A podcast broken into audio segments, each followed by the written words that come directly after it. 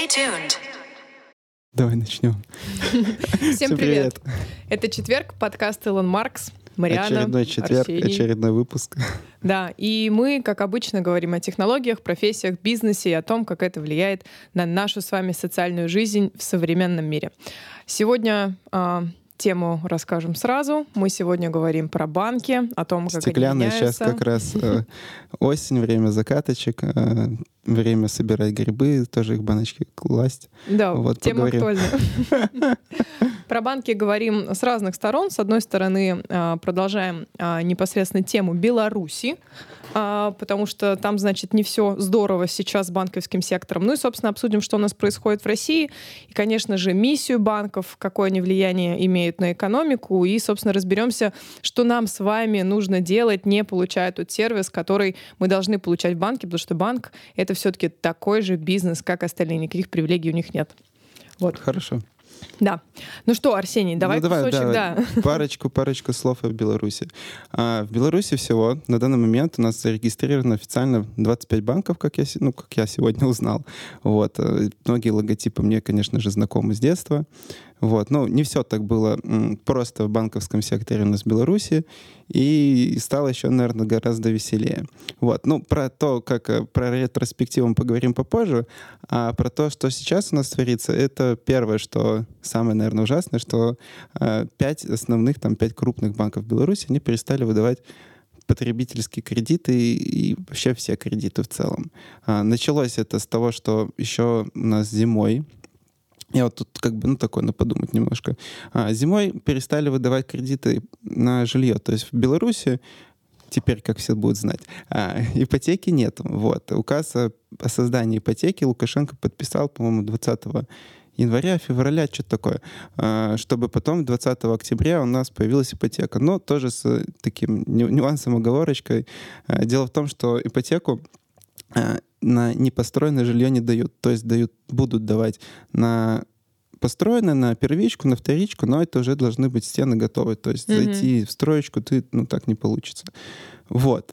Но вот эти вот кредиты, не знаю, то ли связано с этим, то ли не связано, перестали выдавать крупные банки. А, На жилье, кстати, был, я такой видел сегодня процент 19,9 процентов мгм. на 20 лет. Я вот только не уточнил, годовых это или на весь период. Ну, все может быть. Ну, обычно в годовых, конечно. Я тоже думаю, что в годовых. Мгм. Вот такая дичь.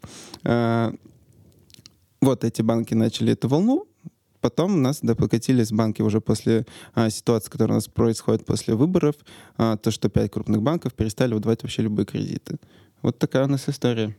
У нас похожая история, но в смысле не в том, что нас не выдают кредиты, но все-таки были поправочки с тем, как себя ведут банки а, непосредственно в период самого коронакризиса. Но перед тем, как я продолжу, все-таки вовремя спохватившись на третьей минуточке нашего эфира, настоящий обзор тематик не претендует на то, чтобы являться информационным источником, может содержать искажения, противоречивые высказывания, ни к чему не призывает и уж точно нацелен на оскорбление чувств верующих. Все, все шуточки шутятся с особой радикализацией с целью подчеркнуть абсурдность ситуации. Мы не претендуем на полноту нашего обзора, но стремимся к ней. Главная задача — хорошо провести время. И ваше, и, И наше. наше.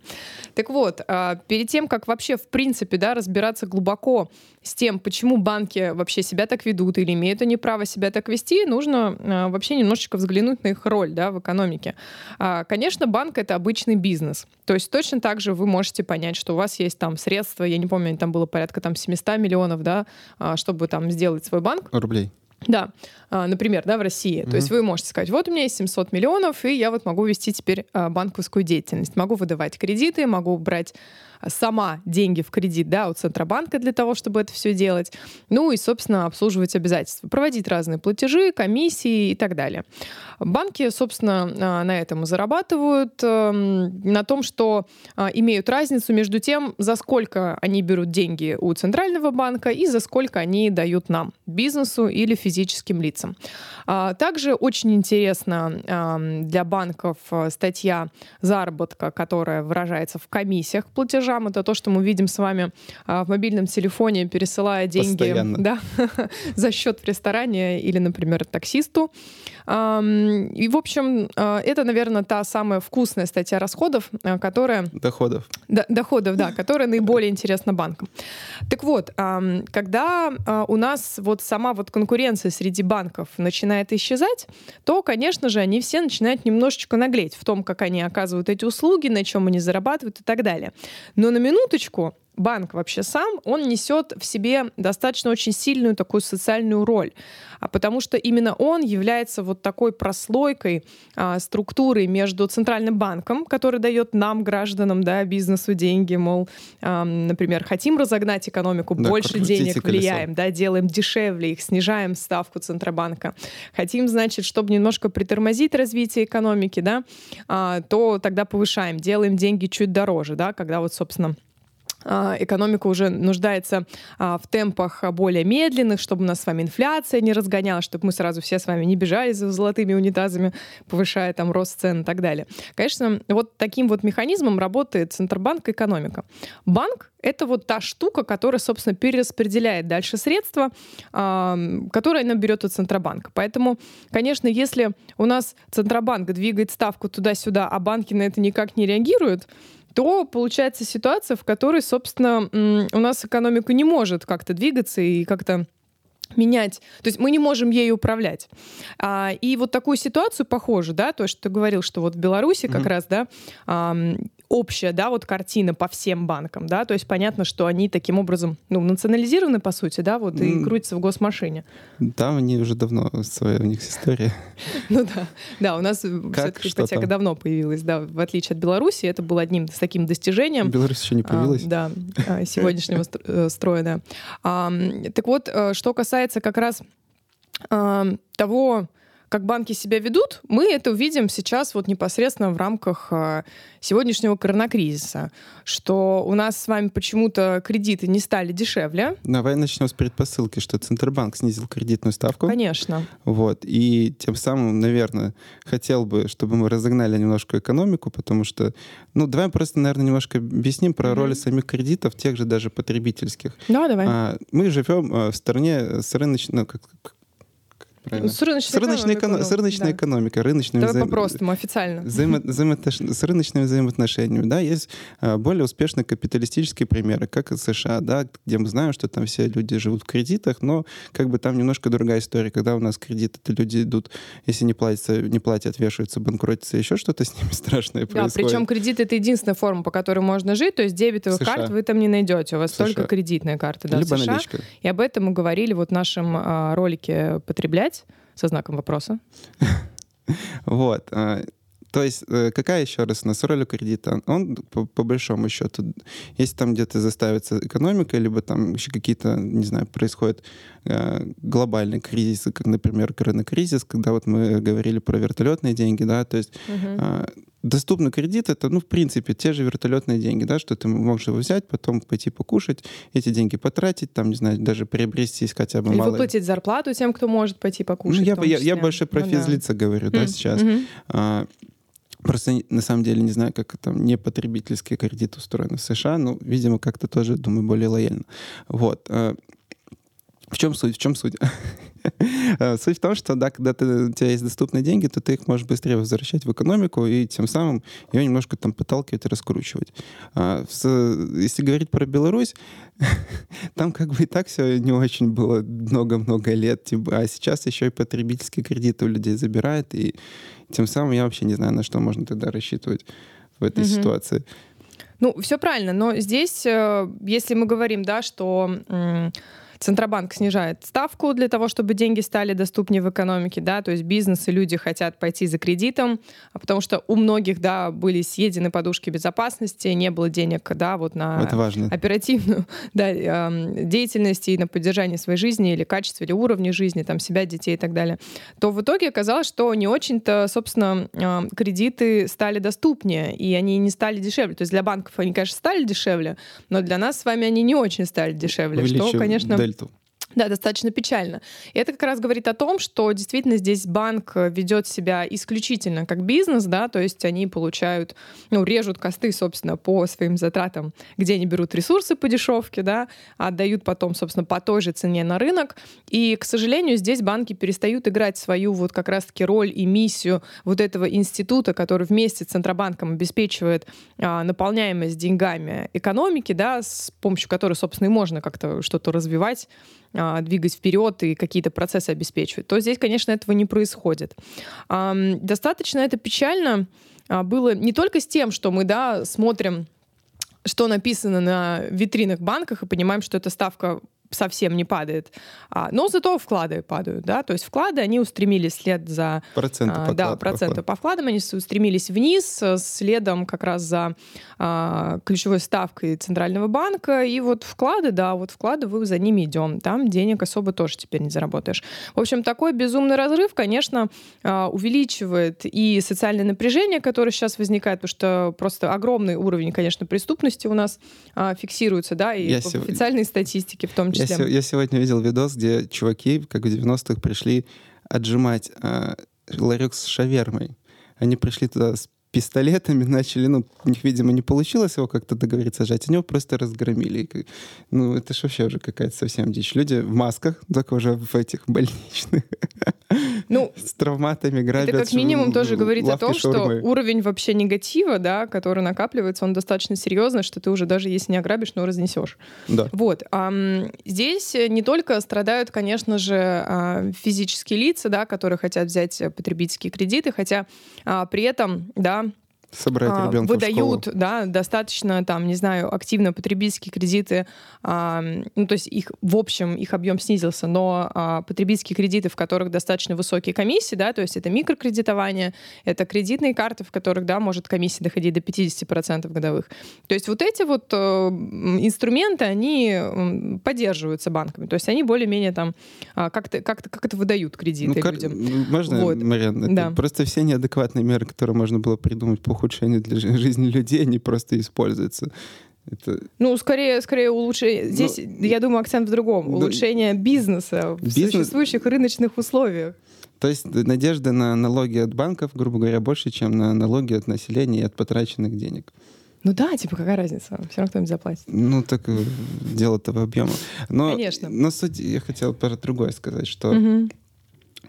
ну, я хотел в первую очередь сказать про что-то, про что я забыл. Давай расскажу про ИПшников тогда. Да не про ИПшников. Там был... А, Ладно, говори. Хорошо, так и быть.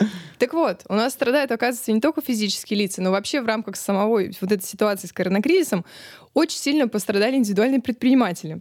Здесь а, схема достаточно простая. Индивидуальные предприниматели, они в большинстве своем не попадают под пострадавшие отрасли, а, ну, потому что они имеют, не знаю, там, небольшой объем оборот, э, список, не знаю, а, пострадавших отраслей не всегда относятся к малому бизнесу и к ряду там занятости там в, в торговле, в интернет-сегменте, там, я не знаю, в науке, там, еще где-то. А, поэтому здесь, конечно, а, не рассчитывать ни на какую помощь, да, вот вот непосредственно в кредитах по линии государственных субсидиях. Вот. И когда они обращаются в банк, к сожалению, то банки им тоже отказывают в кредитах, да, вот и на бизнес в кредитах, и в кредитах, значит, э, ККП может получить физическое лицо, которое работает ККП. И э, в этом кейсе, да, участвуют несколько российских банков, которые, э, во-первых, э, они говорят о том, что ИПшник может взять деньги в кредит только в случае, если у него есть еще официальная зарплата как физлица от 15 тысяч рублей, хотя при этом, если, например, параллельно у него есть, э, не знаю, знаю, доход там от инвестиций э, эквиваленте на этой сумме или больше, чем эта сумма, то он тоже не считается. В общем, а, и при этом вы, в принципе, если вы общаетесь с банком, то есть мы общались там порядка с 8-9 банками в России а, на эту тему, и все из них, то есть я не очень хочу их называть, мне кажется, это не нужно. Вот. А, и все из них отвечали, Фиг что, конечно, да, индивидуальные предприниматели — это не тот сегмент, который нам интересен, они ненадежны, потому что их заработок зависит только от них. А, поэтому индивидуальные предприниматели не тот сегмент, на который ориентирован наш бизнес, банк, чтобы, собственно, давать им средства. Самое смешное, что это можно говорить и во время коронакризиса, и вовне его. Ну да, то есть текст, в принципе, может не меняться. Поэтому здесь у нас как физлица страдают, которые, например, в Беларуси вообще не могут получить денег. А в России, собственно, они могут получить достаточно высокий процент на очень серьезных условиях, потому что, ну, естественно, банк, он тоже страхуется, а, потому что сейчас у людей там нет работы и огромные там долги накопились, поэтому, конечно, банк страхуется а, от невыплат физическими лицами. Но ИПшникам здесь тоже не легче, поэтому вот как раз-таки, не знаю, есть какая-то социальная напряженность между там людьми, которые работают на работе, да, и предпринимателями, которые держат бизнес, что у них получше. Нет, у них совсем не получше, у них еще хуже, потому что, собственно, в субсидии они не попадают и не попадают на а, то, чтобы а, брать кредиты самостоятельно. Зато банк тебе может предложить пойти устроиться дворником или еще кем-то к твоему, не знаю, красивенькому ИП по деланию ноготочков или там по точке, нескольких точек. Или по электромонтажу, кофе. например, там строительных, да, работ, которые тоже претерпели, да, остановку всей деятельности. А, вот. вот. Это да, это печально. Ну, собственно, эм, такие эм, ограничения создаются. И что самое интересное, да, что э, если мы с вами посмотрим в банковские договоры, которые подписываются перед взятием кредита, то там, в том числе, мне очень понравился пункт, а, это практически тоже во всех банках есть, что если э, у банка создается впечатление, что вы э, сможете, что более 50% вашего дохода сейчас уходит на погашение э, задолженности перед банком по кредиту, то вам ведут еще штрафных санкций. То есть, если вы там, не знаю, у вас есть риск, что вы вы не заплатите денег, с вас возьмут еще больше денег. Вот. Такой интересный бизнес. Вообще потрясающий бизнес банки. Вот.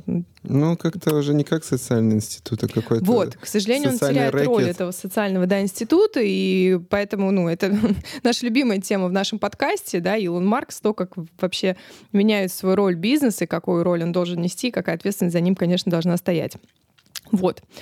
Ну, началось... Эм... А, давай еще, наверное, расскажу, раз мы про бумажки-то начали, да, да, да, которые подписывают, что еще интересный тоже ход используют банки, а, когда вы подписываете согласие о, об обработке персональных данных, там, э, собственно, стоят обязательно несколько галочек, которые вы обязаны подписать, в том числе на получение там рекламных рассылок. И это включено, собственно, одним пунктом в согласие о персональных данных. Вот, э, то есть вы не сможете там, да, подать заявку а, на кредит, не подписав эту галочку на получение этой рассылки, что тоже достаточно печально. Вот. И про персональные данные там угу. был пункт, по-моему, про передачу третьим ли, лицам. В течение там 10 в течение лет. 10 лет. Но это, видимо... Э, По партнерским пере... Договорам. Ну да. да, завел с коллекторской фирмой партнерский договор и понеслось. Угу. Ну то есть здесь, да, с этим достаточно строго. Вот. Поэтому непонятно, какую действительно социальную роль несут сами банки, потому что при этом даже банки, ну, например, там Сбербанк, да, как основной банк России, он тоже себя в первую очередь позиционирует как IT-компания и занимается в первую очередь инвестиционными проектами, да. Ну и, конечно, там э, любимый кейс, наверное, нами э, всеми про отмену там межрегионального банкинского банкингового роуминга, да? Банковск, банковского роуминга. Банковского роуминга, да. Банковского роуминга. Да, то есть когда мы с вами пересылали деньги раньше из Москвы там в Питер, да, или еще в другие регионы, то мы, конечно же, с вами платили комиссию. Вот, на уровне государства это было запрещено. Потому что у банков были сверхприбыли. Сверхприбыли, да. Но и... сверхприбыли, естественно, они компенсировались. То есть, как любой там бизнес, да, там теряя прибыль в одном месте, он ищет, а, где ее найти еще. Ну, то есть, это нормальная ситуация для бизнеса. Но, наверное, не всегда она нормальна для банка, который выполняет социальную функцию, да, в экономике, которую мы обсудили в начале. Здесь, конечно, вот были введены как раз-таки... Ответные эм, меры, мне кажется. Ответные меры, вот, комиссии перевода свыше 50 тысяч рублей, а это мы знаем, что в крупных городах э, достаточно смешная сумма, потому что как минимум ты переводишь за квартиру примерно такую стоимость в месяц, значит, все остальное пойдет у тебя под процент. Вот, поэтому, конечно, здесь банки... Выкрутились. Эм, они, да, и они вот перестают играть вот эту вот э, социальную роль, и мы тоже с вами э, сейчас обсудим э, предпосылки, почему так у нас началось. Вот. Началось это достаточно так э, давно, ну там сколько лет, пять назад, наверное. Ну, я бы сказал больше, на самом деле. Ну там, да, потихонечку это развивалось. То есть, когда, в принципе, когда а, весь как? банковский сектор, да, он вот из разряда такого бизнеса, который мы могли начать, например, обзавестись, об, обзав ух ты, какой звук, а, взяв, например, где-нибудь, там, например, в кредит там, или своих там средств 700 э, миллионов и решив, что вот мы сделаем свой банк. Вот, сейчас это не очень возможно, потому что все банки так или иначе... Ну, мне кажется, даже не очень уже популярная идея. ну, вообще не популярна. Мне кажется, кто владеет банком, уже немножко не рад, что он это дело замыслил. Вот, хотя у нас таких людей практически нет в стране. Вот, а, где-то вот а, особый вот такой 17-й год для банковской сферы, 17-й год, в России любят а, так, так шутить. Вот. А он пришелся как раз на то, что многие банки, как раз таки крупные, да, они потеряли свои лицензии, потому что Центробанк выдвигал достаточно серьезные требования к оперативной деятельности, там по разным, по разным пунктам. Вот. И, собственно, у нас стало достаточно мало банков, которые а, не имеют а, государственного влияния, да, вот непосредственно в праве собственности и так далее, и так далее. Поэтому, конечно, они все так или иначе следуют одной политике, да, непосредственно как они а, обслуживают а, значит, граждан, население, предпринимателей и так далее. Но сыграем а, в сухие цифры. Я тебя перебью, просто мне кажется, давай. Будет, будет, э, будет так уместнее. Сухие цифры. А, всего я просто немножко решил поизучать, и как раз, мне кажется, это вот будет в тему. А, всего с 91 года у нас в стране закрылась и либо там лишилась лицензии, отозвана была лицензия, либо по собственной инициативе. А, закрылась у нас, сейчас я скажу, 2743 банка. Ну, угу. при плюс-минус, я надеюсь, там верные данные нам дает сайт Банкиру. Вот. А, Причем, что с Сейчас скажу, у нас какого года. Вот 2013 год, я как-то с него сначала думал с 15 поговорить, а потом что-то долистал до, до 13 года. А, как, ну, в чем прикол? То есть э, в 90-х годах, естественно, открывалась куча банков. А, ну, то есть там люди пробовали себя в этом бизнесе, они открывались, закрывались, поэтому, конечно, там на первую часть а, вот этих вот 91-2012 прошло у нас где-то 2200 закрытий. Потом mm-hmm. с 2013 года по 2020 у нас прошло а, около 550 закрытий ну, там, банков отзыва лицензий. А, о чем нам говорит? О том, что за период типа в 7 лет прошло, можно сказать, чуть ли, ну и ладно, пятая часть, наверное. Mm-hmm. Пятая часть закрытия вообще всех банков. И вот 13 год такой был, сильно. Но тут, конечно, ну, тоже не знаю, так бы однозначно я бы не говорил, что это какая-то такая вот манипуляция влияния. Да, конечно, много каких-то недобросовестных, там, обнальных банков было, а, люди, э, банков, которые делают какие-то мутные валютные операции. Ну, как бы Россия такой дикий запад, можно немножко побаловаться. Вот. На данный момент, вот, ну, чтобы мы понимали, да, вот за, все, за, за всю, сколько это у нас, почти 30-летнюю историю, а, вот, закрылось 2743 банка, и сейчас на данный момент в России официально работает, по-моему, 444, если ничего не поменялось. 444 банка. А, немножко еще тут игра с цифрами какая, что я так перекинул, что в Беларуси, получается, на миллион человек приходит приходится 2,5 банка. Ну, такая странная mm-hmm. цифра. А здесь, получается, а, около трех, потому что на 140 миллионов, на 444 То получается... То есть не сильно больше. Не сильно больше, но это кажется так. А тут другая логика, что все равно на каждого белоруса приходится 25 банков, а на каждого россиянина приходится 444. И как бы выбор немножко побольше. Ну да, выбор есть. Ну, э, несмотря на то, что, в принципе, да, вот такая вот санация банков, банковского сектора, э, да, возможно, призывала к лучшему сервису, который можем получить, к сожалению, вот те банки, которые как раз ушли и в Центробанк, и другие правления, они вот сейчас не очень отличаются хорошим и классным сервисом. Вот, постоянно нужно э, с ними воевать, звонить на службы поддержки, что мы как бы очень любим, всех призываем, конечно же, отстаивать свои права. Вот, и я не знаю, мало банкоматов, а, они не принимают нужные купюры, они не обслуживают чипы в картах, там НФЦ-метки эти достаточно плохая служба поддержки, ну, мы про колл-центры еще говорили тоже в других выпусках, а, которые а, не знают регламентов, и вот, не знаю, у меня был кейс, когда мне нужно было, там, не знаю, а, занести доллары на брокерский счет, и мне служба поддержки говорила, что нужно открыть сначала счет-копилка, потом расчетный счет в валюте, потом съездить в банк, собственно, положить значит, эти доллары, там была какая-то смешная сумма, потому что нужно было купить Добрать лот, да, лот на бирже, а на бирже да, доллары продаются, да, там, или евро от тысячи, тысячи да, поэтому если а, вы там, не знаю, а, покупаете акции иностранных компаний, у вас курс, значит, ну, скачет, собственно, у вас там было 1000 долларов, стало 1013, например, 1113 вы заработали, то, в принципе, дальше конвертировать туда-сюда никак, нужно довнести, вот, и, значит, ну, ты ездишь в банк, доносишь, потом возвращаешься домой, заходишь в приложение, хочешь сделать, значит, перевод, а тебе говорят, нет, нельзя нельзя сделать это из приложения, ты должен снова поехать в банк и написать еще бумагу и внести, значит, доллары через кассу. И ты резонно спрашиваешь, а зачем я открыл два счета, да, там валютный и счет копилка, и в итоге тебе говорят, ну мы не знаем, извините, наша служба поддержки там некомпетентна, оставьте заявочку, и мы вам обязательно перезвоним. Да и, да и в банк приходишь, там тоже такие олухи сидят, и тоже приходится по несколько раз потом таскаться и тратить кучу Ну да, времени то есть, ладно, банк. если мы говорим там, не знаю, о том, что а, банков стало меньше. Может быть, они стали качественнее, но что-то они качественнее не стали. А, действительно, очень сложно найти банк, в котором а, можно удобно и хорошо пользоваться. Да? Есть банки а, в интернете, которые там заявляют о том, что они достаточно там, не знаю, хорошо устроены и настроены на стиль жизни пользователя и так далее, но мы там находим потом кучу нюансов, благодаря которым понимаем, что нужно еще и заплатить за это Скрытых удобство. комиссий. Да, чуть больше, чем нужно. Вот, в общем, проблема с сервисом, конечно, есть. И вот в связи с этим, да, что вот хотелось бы эм, обсудить, что мы обычно обсуждаем, да, что делать в таких ситуациях, здесь, конечно же, нужно э, обязательно, да, несмотря на все там предпосылки ситуации, которые сейчас существуют, но обязательно все равно заявлять о том, что вы сталкиваетесь, не знаю, с недобросовестным обслуживанием или с тем, что вам отказывают, например, в кредите, там, не знаю, в нескольких банках, да, там, если вы ИП, или если вы как физлицо подаетесь на кредит, где написано там, например, а, на витрине банка висит объявление, что вот кредит физлицам там а, а, типа от миллиона рублей там, да, по такой-то ставке, и вы садитесь оформлять заявку, а, и вам, значит, менеджер говорит, ну, это у нас только на рекламе, как бы, я не хочу, чтобы вы тратили время, заполняли заявку, ну, скорее всего, придет отказ.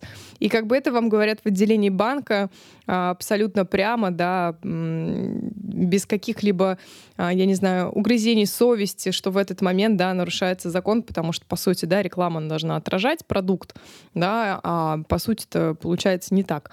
Вот, поэтому, конечно, здесь а, можно пользоваться и Нужно. нужно, да, банки.ру, народный рейтинг, конфликтные ситуации, где, собственно, описывать, а, какая ситуация с вами произошла. Обязательно, да, Ассоциация российских банков и финансовый омбудсмен туда направлять, собственно, жалобы а, по своим ситуациям, а, связанных в том числе, да, если у вас ошибки по операциям произошли, там, списание средств и так далее, и так далее. В Роспотребнадзор, как обычно мы говорили, мы писали вот этот большой гайдлайн в нашем телеграм-канале о том, да, как оформлять заявку в Роспотребнадзор, в каком случае пользоваться прокурорской проверкой, в какой не пользоваться прокурорской проверкой. Это все достаточно просто. Я думаю, каждый из нас зарегистрирован на госуслугах, да, и просто жалоба в Роспотребнадзор э, через госуслуги, ты нажимаешь кнопочку, уже авторизован, и, собственно, можешь накатать свой текст. Текст. А, да, достаточно небольшой, просто указав все детали. Вам ответят там в течение какого-то времени. Вот. ам, Федеральная антимонопольная служба тоже, да, в том числе а, где мы говорим о неправильной рекламе, да, то есть это вот к ней непосредственно относится. Ну и, собственно, в Банке России а, и в Центральную приемную Банка России, да, вот такие вещи, конечно, направляются, и в том числе мы, да, скинем ссылку на эти источники а, под видео, в подкаст, да, для того, чтобы можно было этими ссылками всеми пользоваться. Поэтому, конечно, если вы а, ощущаете, что действительно вы не можете, там, не знаю, взять кредит, или у вас неправильное обслуживание, либо вы просто понимаете, что банк не предоставляет тот пакет услуг, который заявляет, то, конечно, об этом не нужно молчать, нужно об этом говорить и, а, конечно, вот в такой а, правовой форме отстаивать свои права. Тут мне нравится про антимонопольную службу, конечно. Можно. Ну не, я к тому, что такая ситуация, она немножко из-за того, что у нас национализированные банки вокруг и заборзевшие товарищи, ими руководящие. Ну, здесь вопрос как бы как раз-таки э, к антимонопольной службе, потому что вопрос, насколько там накапливаются, да, эти жалобы и э, как они рассматриваются, все-таки будет боль- больше шансов, если мы будем об этом писать. Нет, конечно. На мой взгляд. Вот. ам, Наверное, Что, вот, национализация? ну, к национализации, а ты, ты хочешь об этом? Ну, это не хочешь об этом? Нет, я могу. Ну, я так как-то в общих чертах, конечно, сказала, да, про наш 17-й год, 17-й год для всех банков. То есть для меня это такой, именно был такой переломный момент, вот, который ухудшил как бы и сервис, и а, уровень вообще, а, там, не знаю, продуктовой линейки, которую можно в банке взять. Поэтому вот, ну, это мой основной месседж э, на этот момент. Вот. А, ну. И, наверное, просто еще я хотела бы добавить как раз по поводу этих всех бумаг, что, конечно, вам там через 30 дней может прийти ответ, и он может содержать достаточно, там, не знаю, формальный ответ.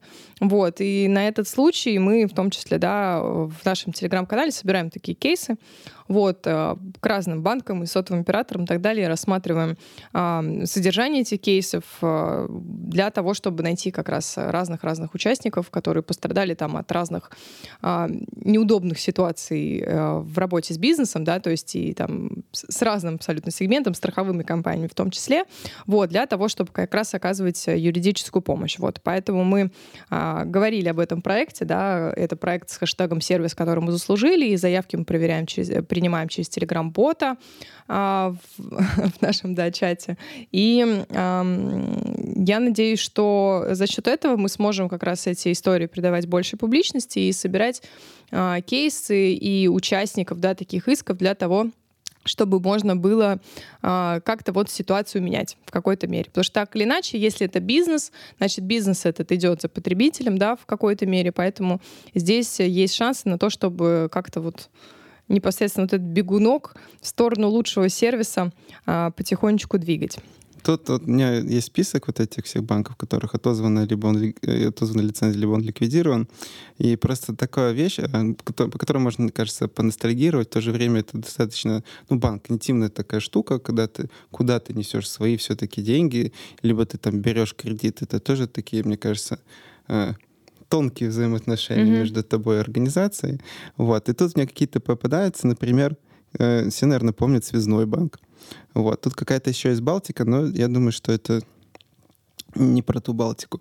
Вот. И то что-то еще такое, Lenoble банк, может, mm-hmm. тебе будет... Ну, я просто, можно так поприкалываться, да, и такой некролог позачитывать, потому что я думаю, для кого-то, если там ну, у нас а, большая в этот раз будет аудитория прослуш... Э, просмотров, прослушивания, mm-hmm. да, кто-то вспомнит свой банк, в который он когда-то ходил, и немножко спл... сплакнет. Вот Millennium банк, я помню, тоже такой был, вот зарегистрирован как раз в Москве, и тоже у него была отозвана лицензия.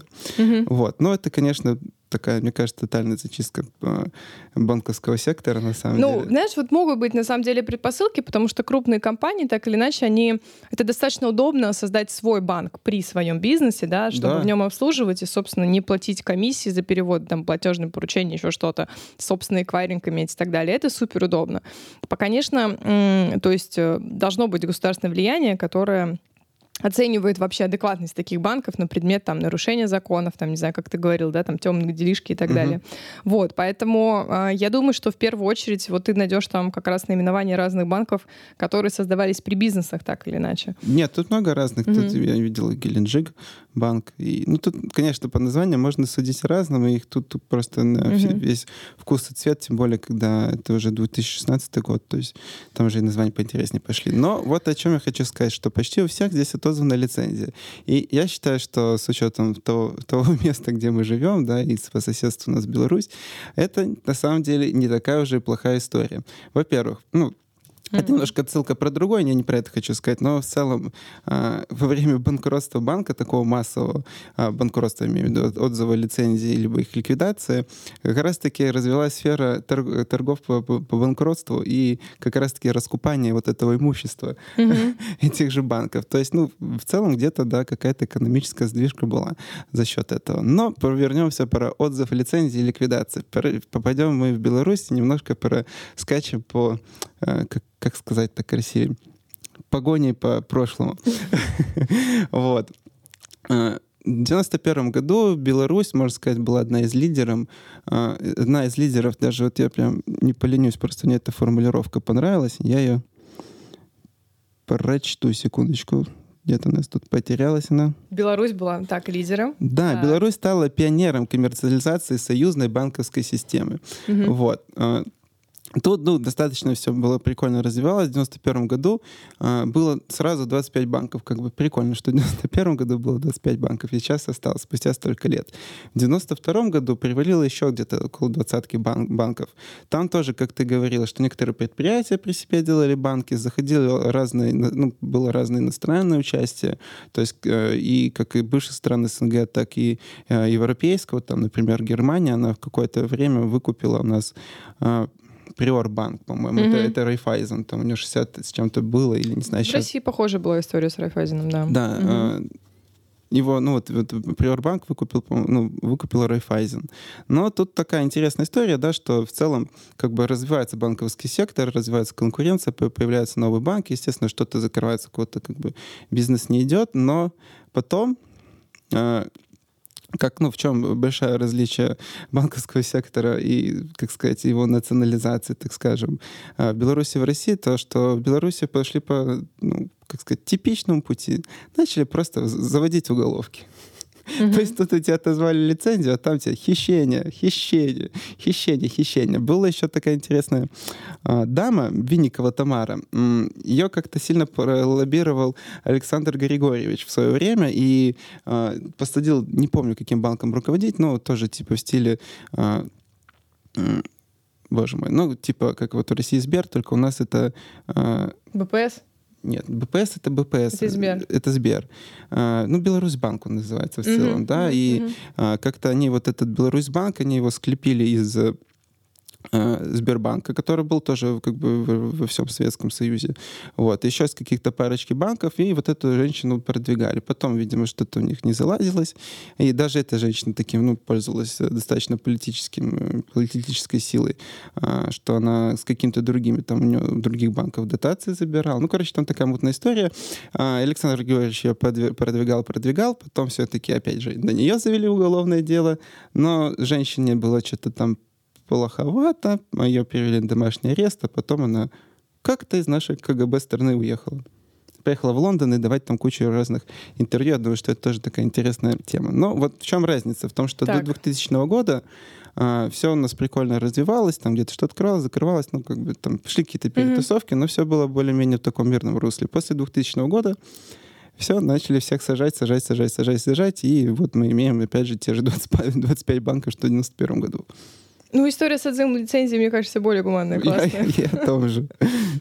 Короче, да, что, что могу сказать. И мы вообще вот за сервис в первую очередь выступаем, конечно же, в нашем подкасте а, за совесть бизнеса, да, за его миссию великую, чтобы он всегда на нее смотрел.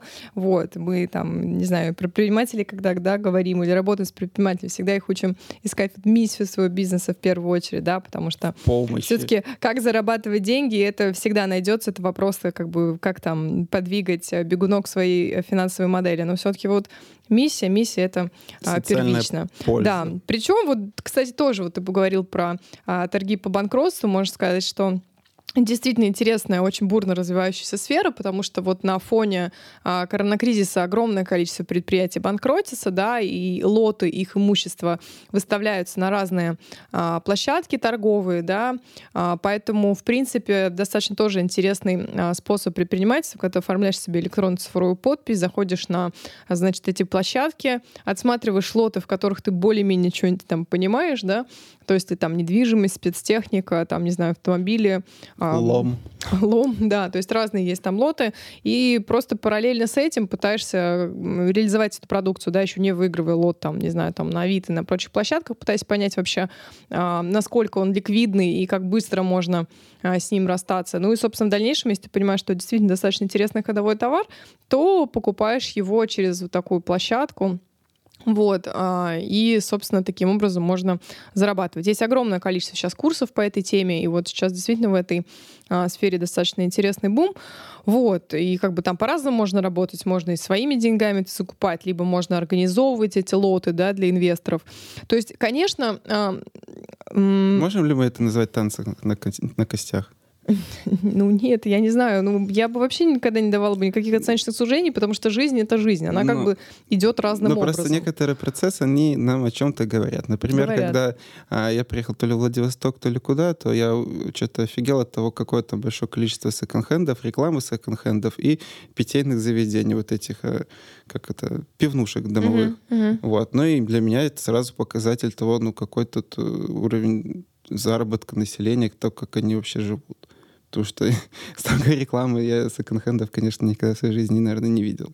Нет, ну конечно, это может Но быть это регион, маркерами. реги- Это может быть маркерами. Вот я про это и говорю. Это если это маркер все-таки какой-то нездоровый. Ну, Или- это скорее маркер того, какая сейчас ситуация экономически в целом, что предприятие банкротится. Ну, в смысле, это не маркер конкретно нашей внутренней. Это, в принципе, по миру такое происходит.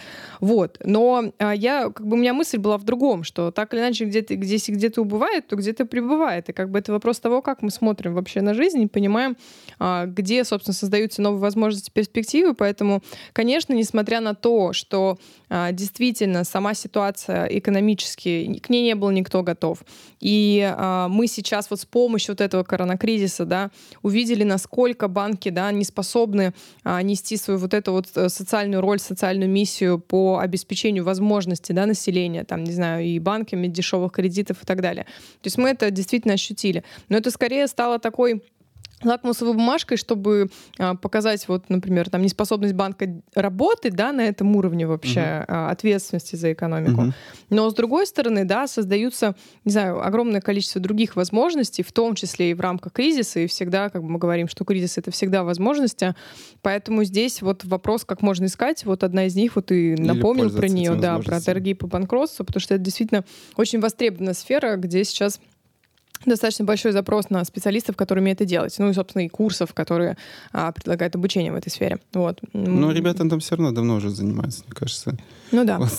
В общем, в любом случае, этот выпуск был посвящен как раз-таки тому, что если мы ста- сталкиваемся да, со своей личной ситуацией а, с банком, который не может оказать нам сервис, да, или должное обслуживание, да, или продукт, который, в котором мы нуждаемся, да, А вот он сейчас так делает часто. он сейчас так делает часто, тем более с индивидуальными предпринимателями, которые не получают поддержку как бы сейчас от государства, а в банках это просто, ну, персона нон грата, индивидуальный предприниматель, абсолютно неинтересный, а, Выкинули так сказать, просто. клиент. Да, это, это печально. Поэтому, конечно, здесь мы ам, не просто, да, начинаем там грустить э, вот, у себя там с друзьями, а действительно пишем пишем, пишем, пишем, пишем эти обращения, пишем нам в телеграм-канал. Выпуски вот, и, пишем собственно, с тобой. и мы тоже пишем, да, и стараемся, собственно, как-то привлечь э, бизнес э, к ответственности. Вот, поэтому сервис, который мы заслужили, я надеюсь, что он снова будет скоро с нами. Вот, Давайте вернем сервис э, в страну. давайте все вместе. Спасибо за внимание. Спасибо, пока-пока.